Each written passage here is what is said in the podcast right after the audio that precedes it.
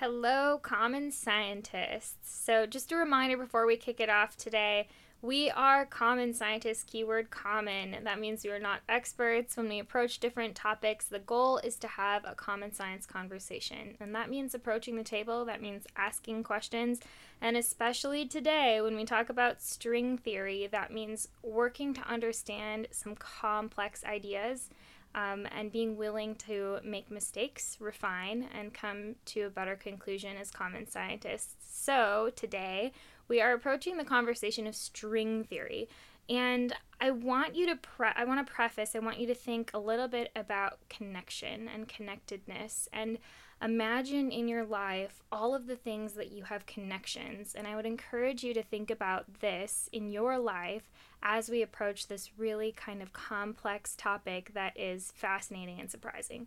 So, I'm going to start off by kicking it to our common scientist, Dre, and he'll give a little bit more background and understanding of the very basics of string theory. Thanks, Lauren. So, I will illustrate uh, string theory in a simplified way because I'm a simple person, and essentially string theory in a nutshell. So, let's take a nutshell and if we zoom in, we're going to find cells, right? If we zoom in a little bit more, we'll find atoms.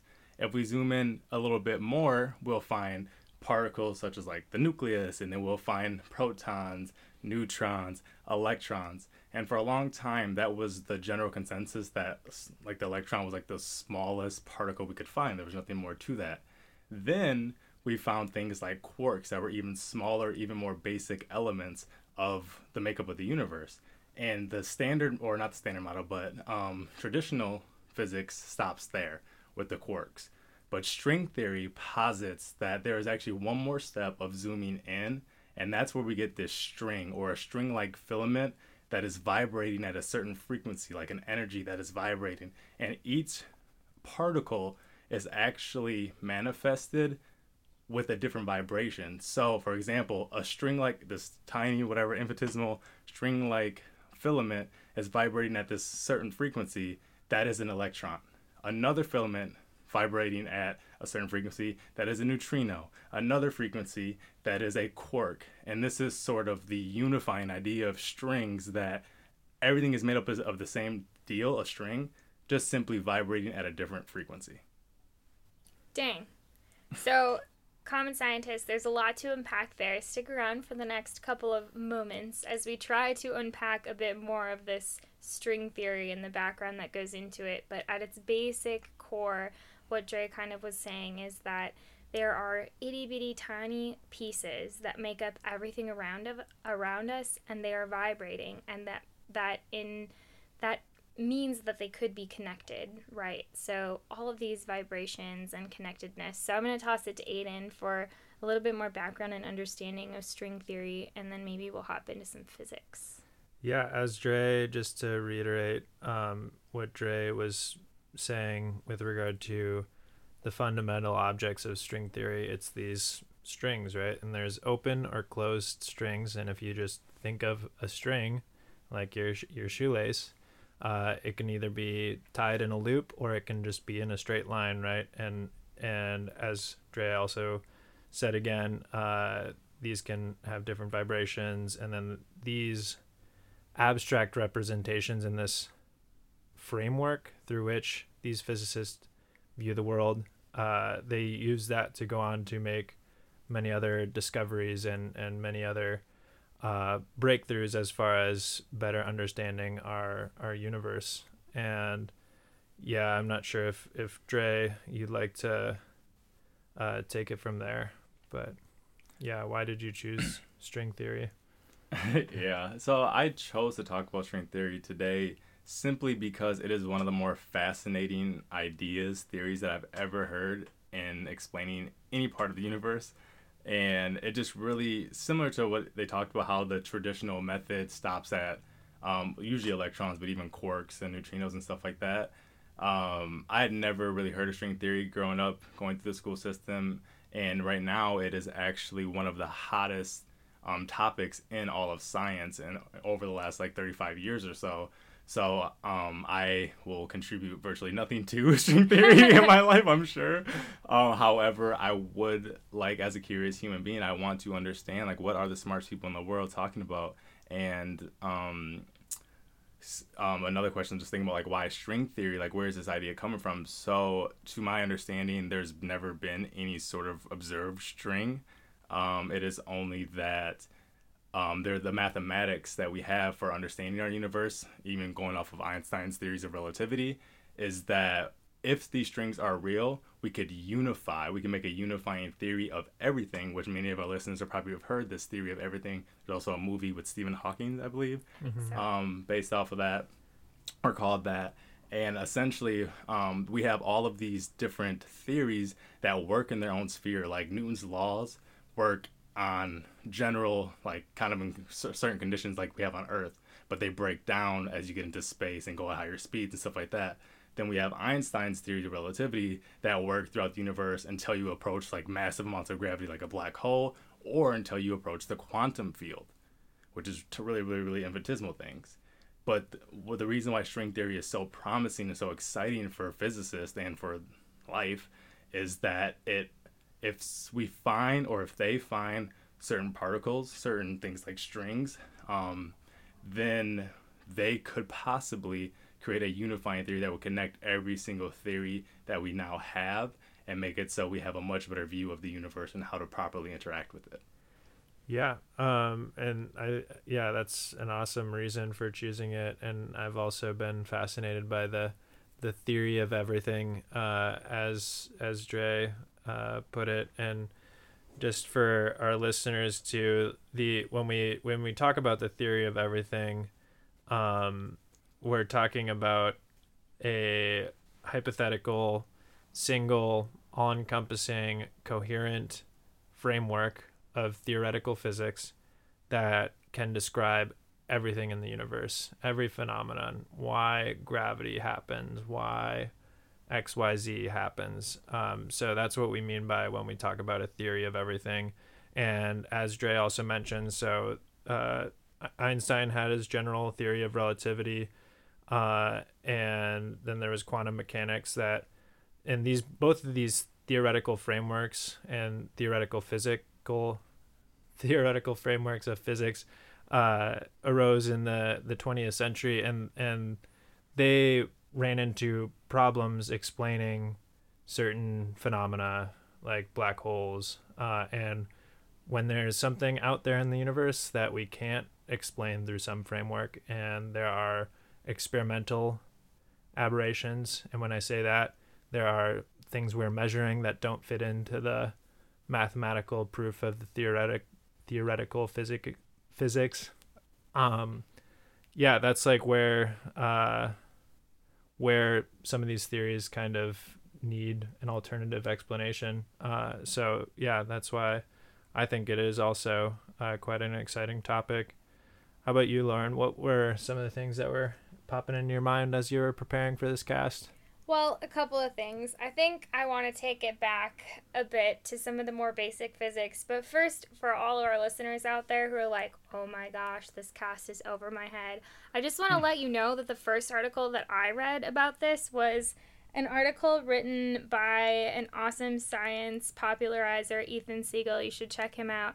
Um, and the title of this article was What Every Layperson Should Know About String Theory. So I just want to put it out there that even for us common scientists, this was a cast that we had to ooh, bite off a while ago. And we even debated recording it a couple of times, and we were like, guys, we can't do this justice. We have to prepare more. We have to figure this out. So uh, we're going to do our best here to bring you a common science understanding, but just know that this shit is really complicated. Okay, so prefacing that, that's where my research started, um, was just in understanding why I should care about string theory.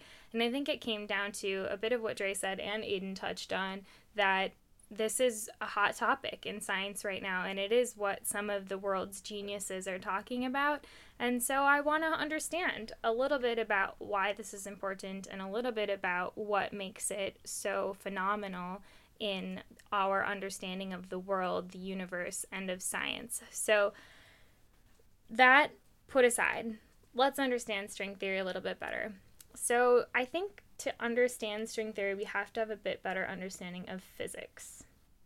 And I think when I say physics, a lot of people get nervous. And sometimes I even get nervous when physics comes up. So, I'd love to hear from you guys what your first understanding or interaction was with physics. My first experience or understanding of physics, uh, yeah, I mean, it, not a not a particular moment comes to mind, and I'm also somebody who I think struggles a little bit uh, to. Uh, I'm trying to think. Yeah, just like struggles a little bit in my like in on communicating some of these things because uh yeah i guess i'm getting off a, on a little bit of a tangent but I, I struggle to communicate some of these things because something that i have experienced since i was quite young uh, in my early experiences and and on up is i've i'm definitely quite an abstract thinker and i mean i yeah i work in in network modeling now, uh, which is like computer modeling, and it's very abstract. And so some of these concepts from early on, in terms of like uh, in terms of physics, uh, came a little bit more easily, or at least I noticed that. Um, so that's just something that comes to mind, I guess, is just that kind of tension that I had growing up of, yeah, just being quite fascinated and then also quite capable of of grasping some of the abstract notions, especially in the sphere of mathematics. So, so Aiden's yeah. a nerd. Dre. yeah, huge nerd. I definitely, I am a very common scientist. I do not grasp pretty much anything about physics. Physics. I am no physicist. I'm no physician. I can really tell them apart half the time. so, yeah, all this is over my head. I really just like I started off with the string theory in a nutshell thing. I really only understand like all of physics through analogies, really. Um, when I hear great communicators like Brian Greene and Michio Kaku, if I didn't butcher his name, um, mm-hmm. talk about it. Um, and if you're interested, look into those two guys. I think they're probably the two best um, communicators on string theory out there. There's also great thinkers like Michael Dine, um, John Henry Schwarz, and uh, Andrew Strominger and stuff like that. But I think Brian Greene and Kaku are like the best communicators and the guys who can really break it down for you and like, oh, okay, I get the concept. None of the math, none yeah. of like the big ideas make any sense, but just like the analogies make a lot of sense. And to go back to your original question, what kind of our first or my first uh, interaction with physics or um, the field, uh, I we had in the 11th or 12th grade um, at my high school, we had a physics uh, physics course and at that time I I literally had no idea what that word even meant, and it was really really fun just kind of making these machines and like working with um I'm trying to propel certain whatever objects and dealing with things like physics or uh, friction and inertia and all that type of stuff. And the one project slash poster presentation that really stuck out was you had to um, demonstrate and calculate the math on different forces or vectors going in different directions. And the one that my partner and I, being f- football teammates, chose was like one of these like huge viral YouTube um, football plays where the safety on Michigan State, I believe, just like creamed this receiver on the Badgers. And we had to like predict like how quickly was this safety going, how quickly was and at, at what angle was the receiver going, and at what force like measure like through their measurements whatever like predict like how much can they squat, how much force are they um, and uh, applying, et cetera, et cetera, and then say like what trajectory should they take, and all this type of stuff. And it was like super cool, and I was like, whoa, like that was like the best, maybe the best project I ever had in high school, and like the most engrossing, and that's what really made physics, um, I guess, down to earth for me. Yeah. Okay. So now that I've been compared to the greatest uh, people ever to communicate physics, I'm gonna attempt to tell you guys what physics is. So, like, thanks for the preface. You're, of, you're third. Of dropping. Brian Greene yeah, no, definitely not. So after I butcher this, you can go listen to them and then come back to our cast. Anyways, physics. What is physics? Physics is the study of matter. Now, what the hell is matter? Right. So already unpacking this is a little bit challenging, but matter is anything that takes up space or has volume. So anything that is anything Um, a water bottle has matter, a car has matter, you are made of matter, uh, builds the building blocks of life. Then physics generally also will look at how those things interact, how matter interacts, which involves forces and energy and motion and time.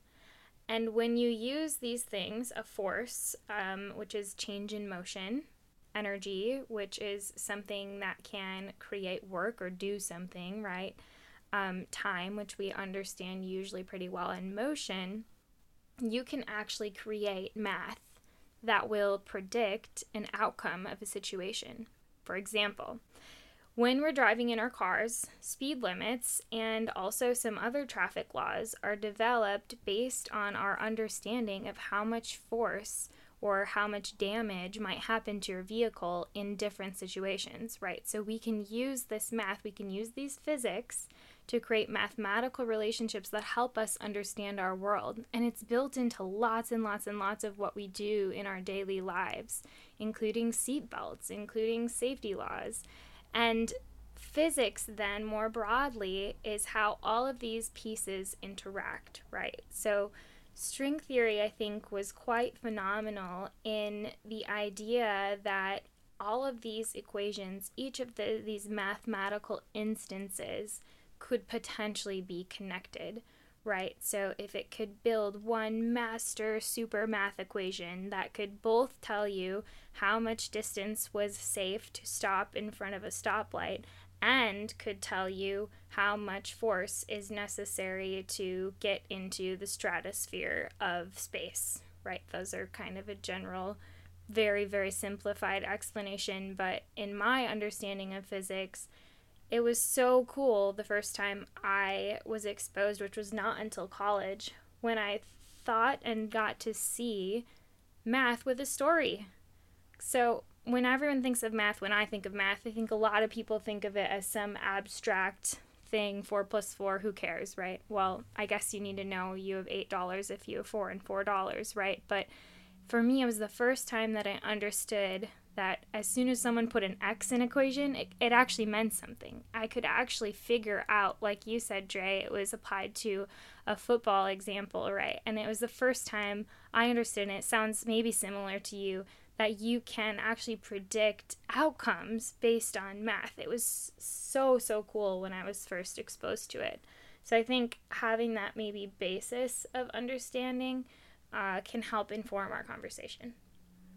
Yeah, I think, I mean, I'd like to say, Lauren, you've done a good job of of delineating the the two after having been prefaced by uh, the the popular science authors and and presenters that he had mentioned. But as and yeah, one thing that stuck out to me there, Lauren, uh, and yeah, it's something that I've been puzzling over myself. But uh, and it was also a question that I would ask when I was teaching uh, some middle schoolers a little math.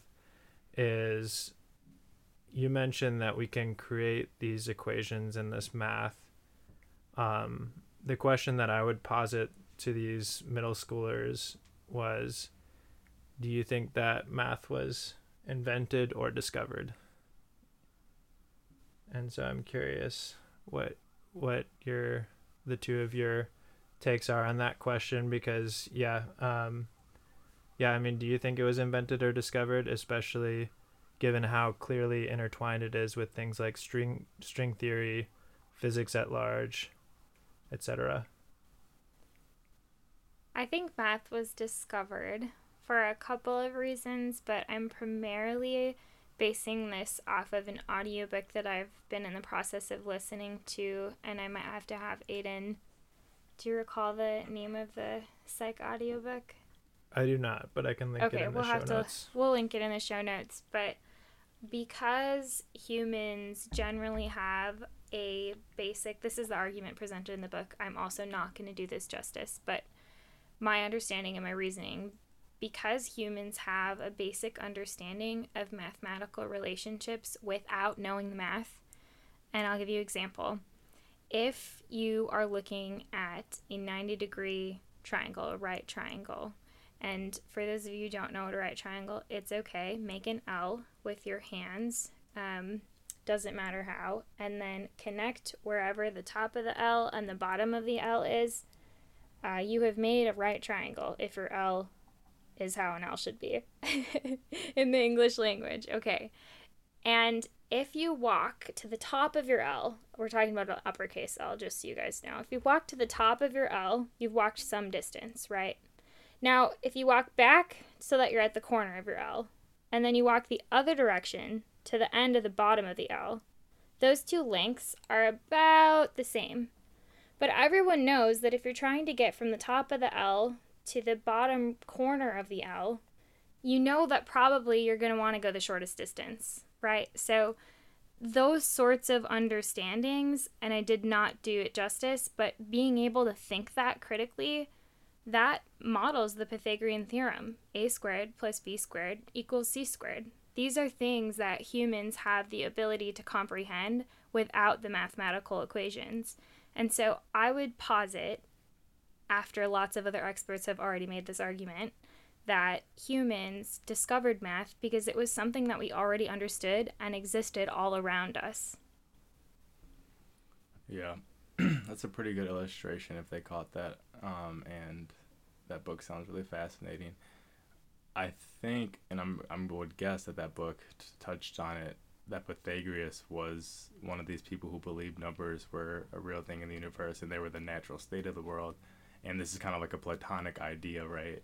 um, with his uh, what is the allegory of the caves, um, where every single physical object that we see actually has this true identity in this sort of uh, world of forms, as he called it, um, kind of like a spiritual world or like a ideal world, and I think so. I, I kind of I've been posited this question a number of times, and I've been pretty lazy with it, um, because I just I think it's just kind of big brain stuff. Sometimes, sometimes I'm just like, I can't wrap my head around this, and I fall into the trappings of sort of, um, falling into like kind of a general, like kind of Platonic theory of forms when I think of our numbers discovered, where I'm just kind of like, well, can we could kind of say that about almost anything really? Like these things always kind of existed. We just had to find them as humans, and that's what was Plato's thing. It's like, no, you don't learn anything. You're just discovering what like the world already is or discovering what the world already knew whatever it is, or you already knew and stuff like that. Um but so but whatever. I do i think today in this moment i will lean towards we do discover math.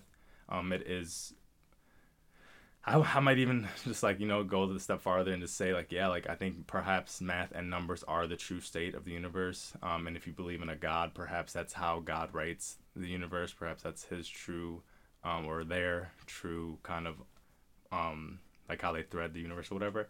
But not even getting too spiritual, just in general, I, I think it is discovered. I think that is the true nature of the universe. And um, I think a lot of great minds obviously agree.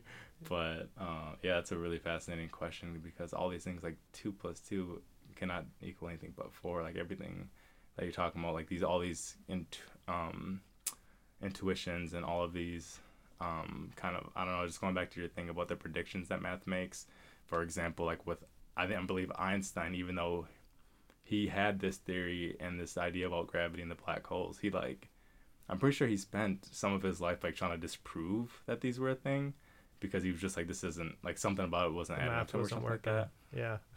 But then um his predecessors ended up like figuring things out and being saying like no like your math is telling us that these black holes exist in this manner and then they end up discovering it and it's the same thing time and time again with uh, Newton discovering or inventing calculus, however you want to um, say it, to cover the moon and to discover Halley Halley's comet's um, trajectory, elliptical trajectory, and um, there's been m- multiple celestial bodies that have been. We knew that they existed simply because the math told us they existed, and then years later, we s- observed them with our own eyes. Um, so the math, time and time again, is ahead of us, and just this this thing that's sitting there waiting for us to figure this out as like these silly hairless apes. And I think going back to your point on, um, or I guess taking all this and bringing it back with string theory, because people might still be like, if there's no, if we can't observe these strings, if we don't know for sure they exist, why, where did this come from? And it that's where it come, came from is the math. The math is saying these things should exist. These strings should exist if we want to create this theory of everything. If we want black holes in the quantum world and our world to make sense and fit together, these things should exist. Different dimensions, which we haven't gotten into yet, um, should exist if we want all of this to work out um, beautifully, which is what math is. Yeah, uh, man, mic drop on that on that uh, monologue, Dre. I think that yeah, I, I'm gonna also just kind of echo both of you because we're we're all on the it seems like the same side. I would say that we discovered it as well, uh, because I also subscribe to what Dre described as the mathematical universe hypothesis, where there is a foundation with which the universe uh, exists. Uh, that is the rules of math, uh, and uh, yeah, I think there's a lot of evidence for that, but also we're common scientists and and we there's always uncertainty in anything that we might posit, and we're only trying to come closer and closer to the truth. Uh, but yeah, just to yeah, just say to our, our listeners, I would recommend looking into that some. There's uh, a physicist by the name of Max Tegmark who does a, it justice in his book, The Mathematical Universe, or Our Mathematical Universe, I believe. And he goes into, uh, yeah, just kind of breaking down some of these uh, abstract topics into more layman speak. But yeah, and yeah. I think I just want to reiterate math is so cool. Guys, math is so cool. And especially any women out there or girls who are listening to this cast, I was discouraged for a long, long time about being involved in math. When I was better at it, I felt I felt weird early early on and so I stopped signing up for the courses. I wasn't as engaged in the conversation and I didn't realize how impactful mathematics and these relationships and working to understand some of this is. Not these huge, huge, huge theories, but at its core, I mean, it starts with your multiplication tables, right? And it starts with an understanding of what happens when there's a variable in an equation. These these middle school and high school concepts that are being taught where sometimes I think we're missing this impact and this story behind math. And so, if you're not convinced and if you're not sure what to take away from this cast, I would suggest two things. Number one, math has been right much, much further in advance and more often than not. Math has prevailed. And number two, now you can say you know something about string theory and you can just drop it in conversation that equations are potentially all connected through strings, meaning that we could model all of the universe in one complex system. And we're going to we're going to keep talking about it, but I just wanted to pause to say we have a pretty cool candor right now in this common science cast, but what we're talking about is so freaking awesome. Okay, you can continue, Aiden. yeah, I I mean I agree to no end and that's why I'm uh studying biostatistics, which is a, a subdiscipline within math. Uh, but yeah, I mean, just to make it real, more real for people, and to provide a few examples as to why physics and math is so cool and so useful, and string theory as well. Uh, to t- to tie it back to the title of this podcast is so. Uh, I mean, Elon Musk he when asked how he tackles all these different types of problems he says he boils it down to the physics whether it be a business problem whether it be how do i get this rocket to the moon whether it be whatever it might be he's like okay i got to think back down to the fundamental laws of physics well force equals mass times acceleration well whatever the the physical law that applies to the problem entropy where uh, everything tends towards disorder uh, over time in the universe. Like these phys- these fundamental physical laws can be applied to any sorts of problems you might have. It could be your personal finance. It could be like it could be your job. Uh, so that's a, a segue to into uh, Jim Simons. Did you guys ever come across Jim Simons in your research? I don't believe so. Less so. So this guy, the mathematician who cracked Wall Street. So he's the co-inventor of one of the most, or in in my eyes, the co-discoverer of one of the most important parts of string theory called Chern-Simons three form. He's a professor, and he, during his academic career, made this discovery that's a like a building block of of string theory. And he's also i believe the most successful hedge fund manager of all time. So Jim Simons uh, and there's more many more examples of of mathematicians who did well outside of the the outside of just the financial world. And i'd like to just state that because making making millions of dollars is not the end all be all, but his net worth is estimated to be about 25.2 billion dollars. And he his hiring strategy was to not hire anybody from Wall Street. He would hire mathematicians, like biologists, statisticians, what you name it, chemists, like scientists and curious people and they would apply these abstract concepts to doing quite well. Um, obviously, this is an extreme example of someone, and it's funny that too that he discovered a piece of string theory. Um, but yeah, uh, it's just kind of a wild, wild example of of people using math in their in their careers and and prof- professional lives as well.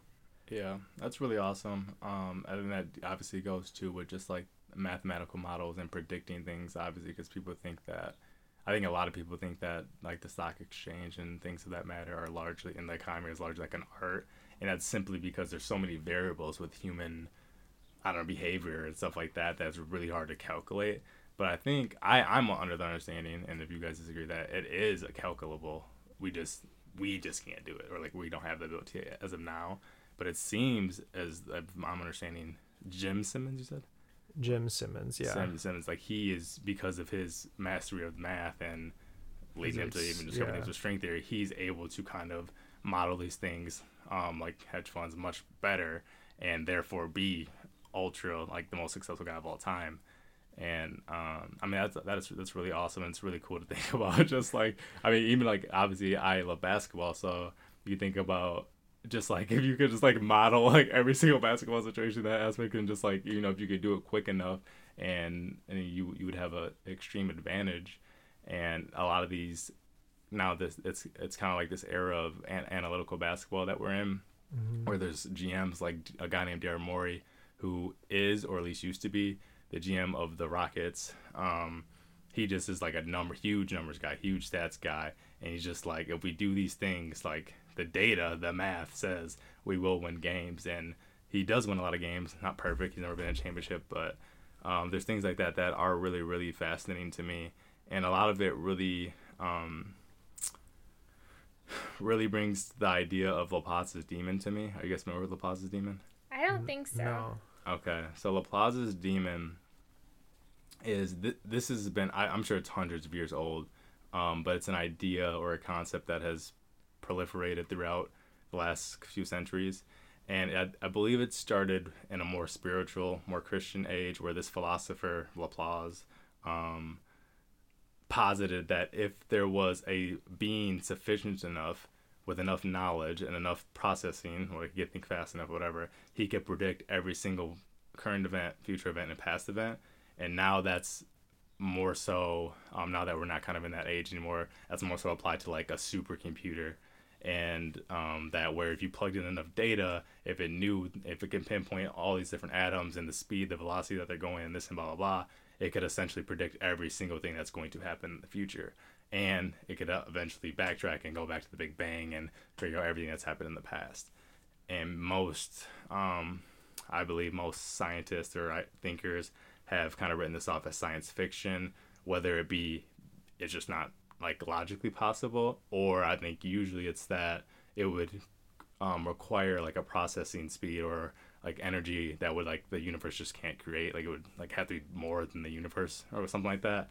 But that's just kind of been a, an idea that's really kind of uh, plagued my mind a little bit and kind of really fascinated me with ideas of supercomputer simulation theory, God, um, and I kind of I, whenever I hear someone like Jim Simons or like a Daryl Morey or something trying to predict all these variables, it always comes to mind. I'm just like, I don't know. We're getting yeah. we're not gonna get there, but we're getting close. I feel like we're gonna get there, like a couple thousand years, you know. Yeah, we're making huge waves, and it kind of harkens back a little bit to our podcast on AI, but the the advent of machine learning in particular, and, and again, that's seems like a, a hard topic to just kind of drop in in conversation, but the premise is that you take a whole bunch of data uh, and you can feed it through an algorithm, which is a set of instructions, and that uh, can learn over time. The more data you have, the more or the better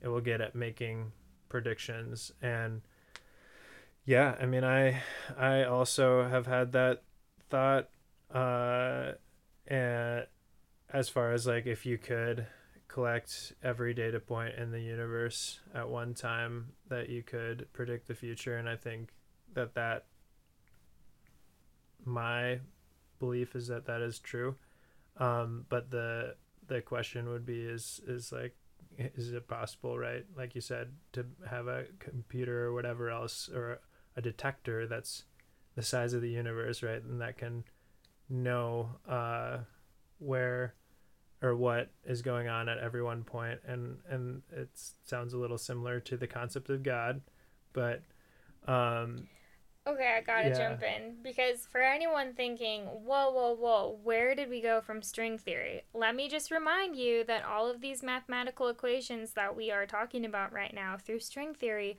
are all connected through vibrating strings and so we have not actually diversed or digressed far from string theory, right? What we're saying is that each mathematical relationship, from the basketball modeling that Dre was talking about to the mathematical relationships that Aiden was talking about that are being used successfully in the stock market, to the potential idea of a supercomputer connecting it all and predicting the future and the, and understanding the past. This is the network of string theory. This is the idea of connectedness of every mathematical relationship. This is it. This is string theory in a more understandable, bite sizable piece. And now, if you're like, okay, Lauren, we just went super meta, can you give me something that I can possibly understand a little bit more easily? I want to bring it to one of my favorite toys growing up, and it's called a Hoberman expanding sphere. And I don't I don't know if anyone actually knows what that is because nobody knows actual toy names, but if you think of these little balls, you'll sometimes see them in like doctors' offices or I don't know, daycares, right? They're like these little balls that are um, connected through like toys that expand and contract. So you can you can pull two sides of the sphere apart and it'll become this like big huge ball. And then when you push it together it'll contract again. So if you're if you can picture what i'm what i'm explaining awesome. If you can't look it up. It's called the hoberman sphere. That in an in and or, of itself or if you're driving look it up look it up. yeah, you're if you're driving, or... look it up later. um, that is, I think, the best model that most people would know that would show you what string theory would look like. And if you're looking at an image of the Hoberman sphere, each point on that sphere, each area of connectedness could be a different mathematical relationship.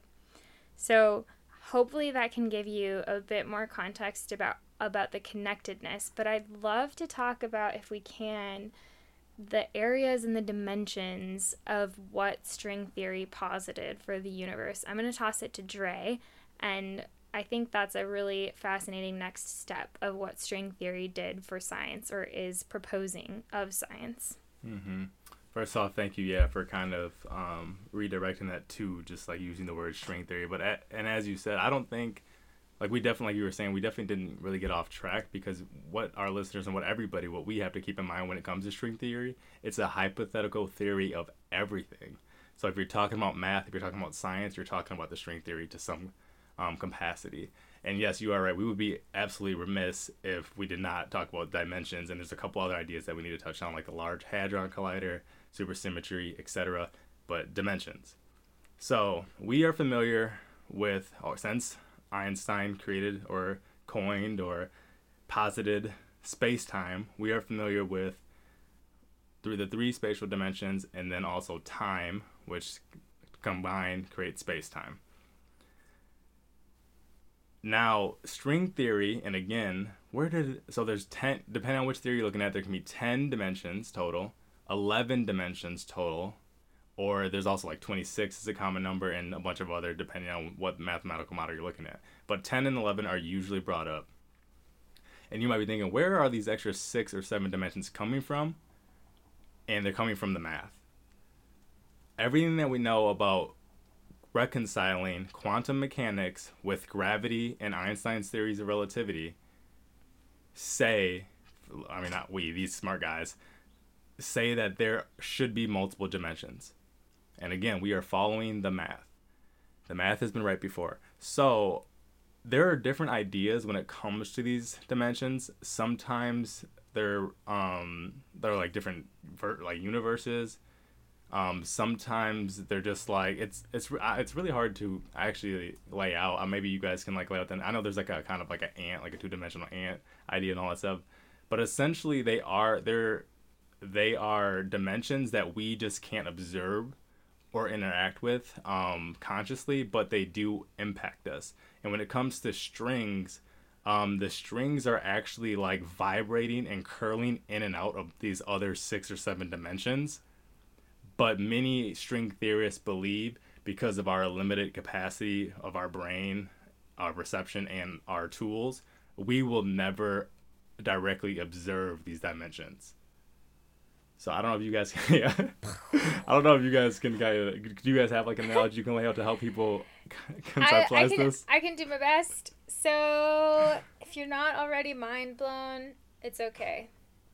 Cause yeah, it's just way, way, way complicated. But again, I'm not one of the famous people who talk about science. But let me do my common science best. Um, our universe has four known di- known dimensions, right? So toss out string theory for just a moment, put your little science explorer cap on, right? Four dimensions. Up and down, gravity, when we jump, we will go up and we will go back down. Left and right, we can model this on a graph. Uh, you can visualize this left and right. Everyone knows left and right. And then back and forth. You can move to a position and you can move back to a position. Yes, right, y-axis, so, x-axis, z-axis. Good. So those are the mathematical terms for what I just said. Up and down, left and right, back and forth. Okay, those are three. Then time, which all of us have some concept of, right? So we have functioned, our mathematics have functioned on the basis of these four things that we now learn in middle school and high school that are influenced in everything we do that are a part of what creates the mathematical relationships and what is inundated in the math that we use to create laws like speeding, the things I mentioned earlier. And so, what Dre is saying, what string theory did, is that if you assume connectedness, if you assume the strings, then all of a sudden we're able to see that instead of these four dimensions that we understand, there might be like 11, which is nuts. And like Dre also said, we might not ever be able to actually see or or prove that these dimensions exist because we might just not be capable of it. Which is pretty crazy because we know that the four dimensions that we do see are so inundated in our lives, right? You know up and down, you know left and right, you know back and forth, you know time there may be all of these other dimensions that are interplaying that we just don't see. Yeah. Um, and what's wild and mind bending, so just to, for our listeners to try to bring this to the back to the the real world somewhat again i say somewhat like imagine yourself being born as a baby right? And you have your whole life ahead of you. Imagine if somebody like you were dropping i'm trying to think of of an, a good analogy in this instance but say like say you've got your your google maps on at all time and it's tracking where you're going through the, your entire life. That is a string throughout time. So every like where you go you're leaving a, a path or a track and all of those locations connected throughout time that is a string. And so where these other dimensions become a thing more so is when you start to interrelate these these strings from one to the other. Uh, and then that's when it gets really mind mind bending right? If you're like trying to conceptualize man if i i lived my whole life and there was a, a track um everywhere i went like whether it be breadcrumbs i'm leaving everywhere i went and and we can take a, a picture of that that string of you traveling throughout the world throughout your whole life. And then we're comparing that uh, to other people's paths and, and stories and, and whatever else throughout time as well, you end up with a mind boggling number of relationships. So So look at your Hoberman sphere for those of you who are just like clutching your little toy, feeling really overwhelmed. Look look at the photo, look at the toy. Imagine if all of those points were connected and you had this just messy, messy spider web of connections. And then you can think kind of abstractly, really abstractly, that those relationships, all of those connections could create mathematical relationships that instead of up and down, left and right, back and forth in time, created a whole lot more than that. That is string theory in a nutshell. Yeah. Oh man. your, Lauren, your head hurt, Dre? Yeah, it's getting there. Lauren, you're pretty good at simplifying these things and like doing these, giving these visuals. I like that. Um, and it's funny too because we've we're kind of saying this, and Aiden just said it recently. Like, let's bring it back to the real world. But if string theory is correct, string theory is, is the, the real re- world. It's more real than anything that we experience, which is what's so awesome. Um, so yeah, with I won't go too much into it unless you guys really want to talk about it. But with these dimensions, a lot of times people talk about them or like kind of it's, it happens a lot in sci-fi or like cartoons and stuff where people think of them as like parallel universes or like there's the idea of infinite worlds. And that is so infinite worlds and um, parallel universes and 11 possible universe all these type of ideas are kind of their own thing but they do again string theory is the theory of everything. So it does envelop pretty much any mathematical, mathematical model or concept that is plausible in science. So there are there is room for multiple worlds in string theory and some people posit that these different dimensions are multiple worlds. And an interesting thing of why like why would someone like are scientists or physicists are they just being like kooky and like just trying to make up like these crazy ideas? But again you have to follow the math. And when einstein um when einstein's equations kind of like we're trying to figure out black holes and gravity and when he saw that the, he predicted that the universe it's expanding from the big bang but it should be slowing down because of gravity. One of the four quote unquote um nat- like forces of nature. And what he saw was that it's actually expanding. So people were like whoa that doesn't make any sense conceptually. Like why is that happening? And what they so then in comes dark energy. Dark energy essentially is we obviously don't know exactly what it is but it's essentially what it is causing the expansion of the universe like to increase and all that stuff. And it's super symmetry or sorry not super symmetry uh, string theory is trying to mathematically solve and discover what is dark energy what is dark matter these things that make up the majority of our universe.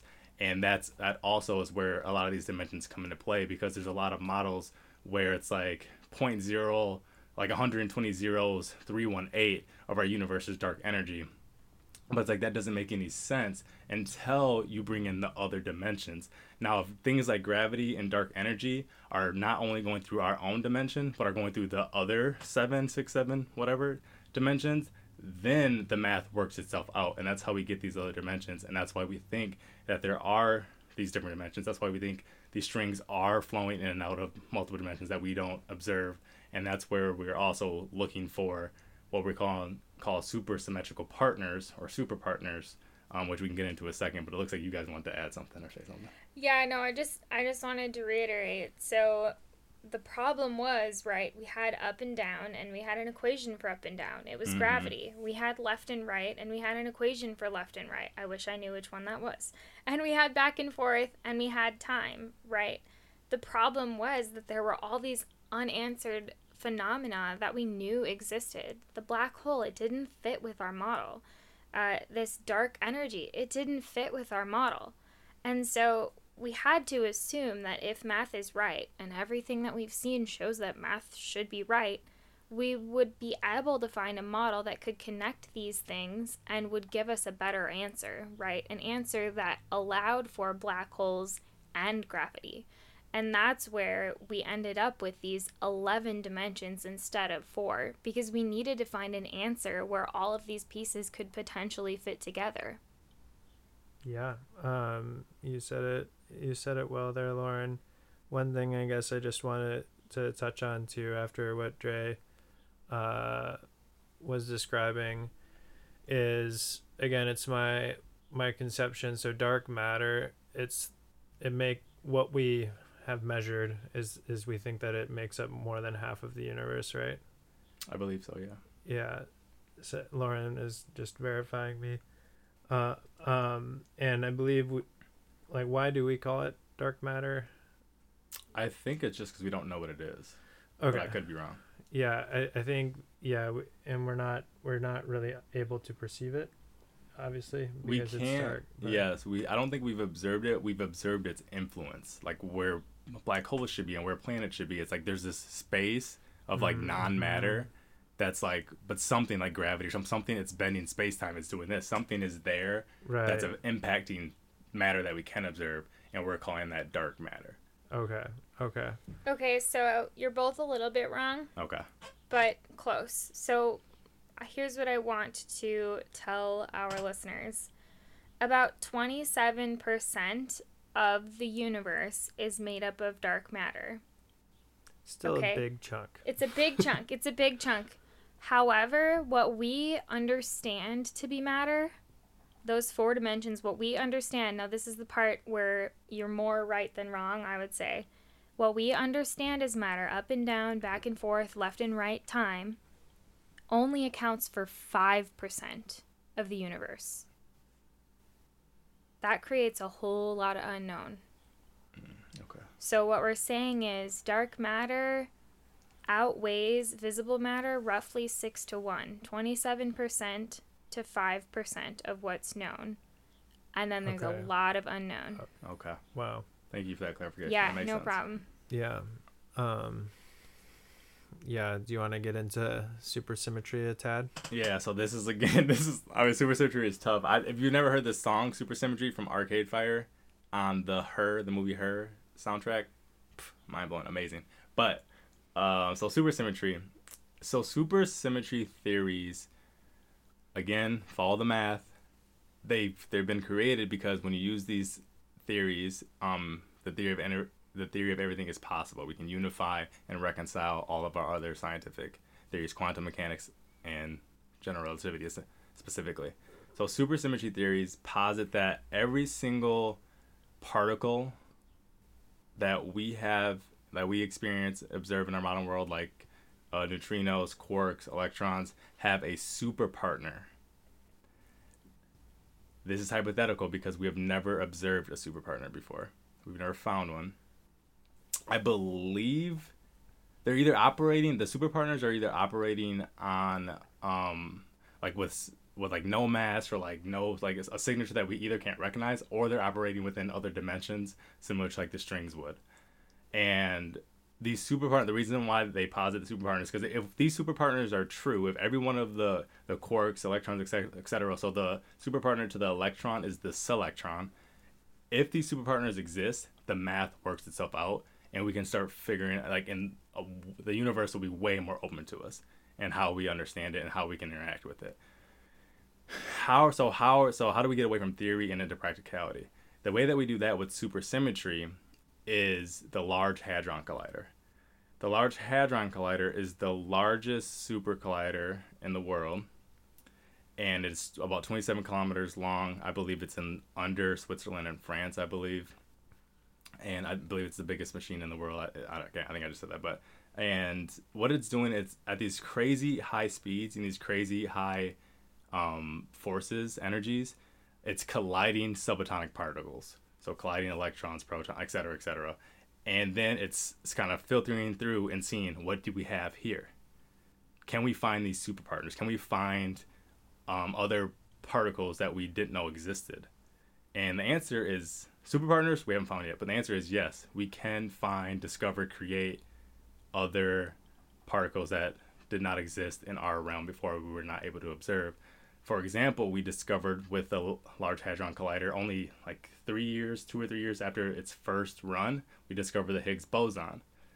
Higgs boson and the Higgs field is not something I understand. All I know is that the Higgs boson is called the God, the God particle, and it was one of those these like things that math had predicted time and time again. If this thing exists, so much of our math and what our understanding of physics would make sense. So this most likely exists and they use the Large Hadron Collider to smash all these particles together until in 2012 they end up finding the Higgs boson.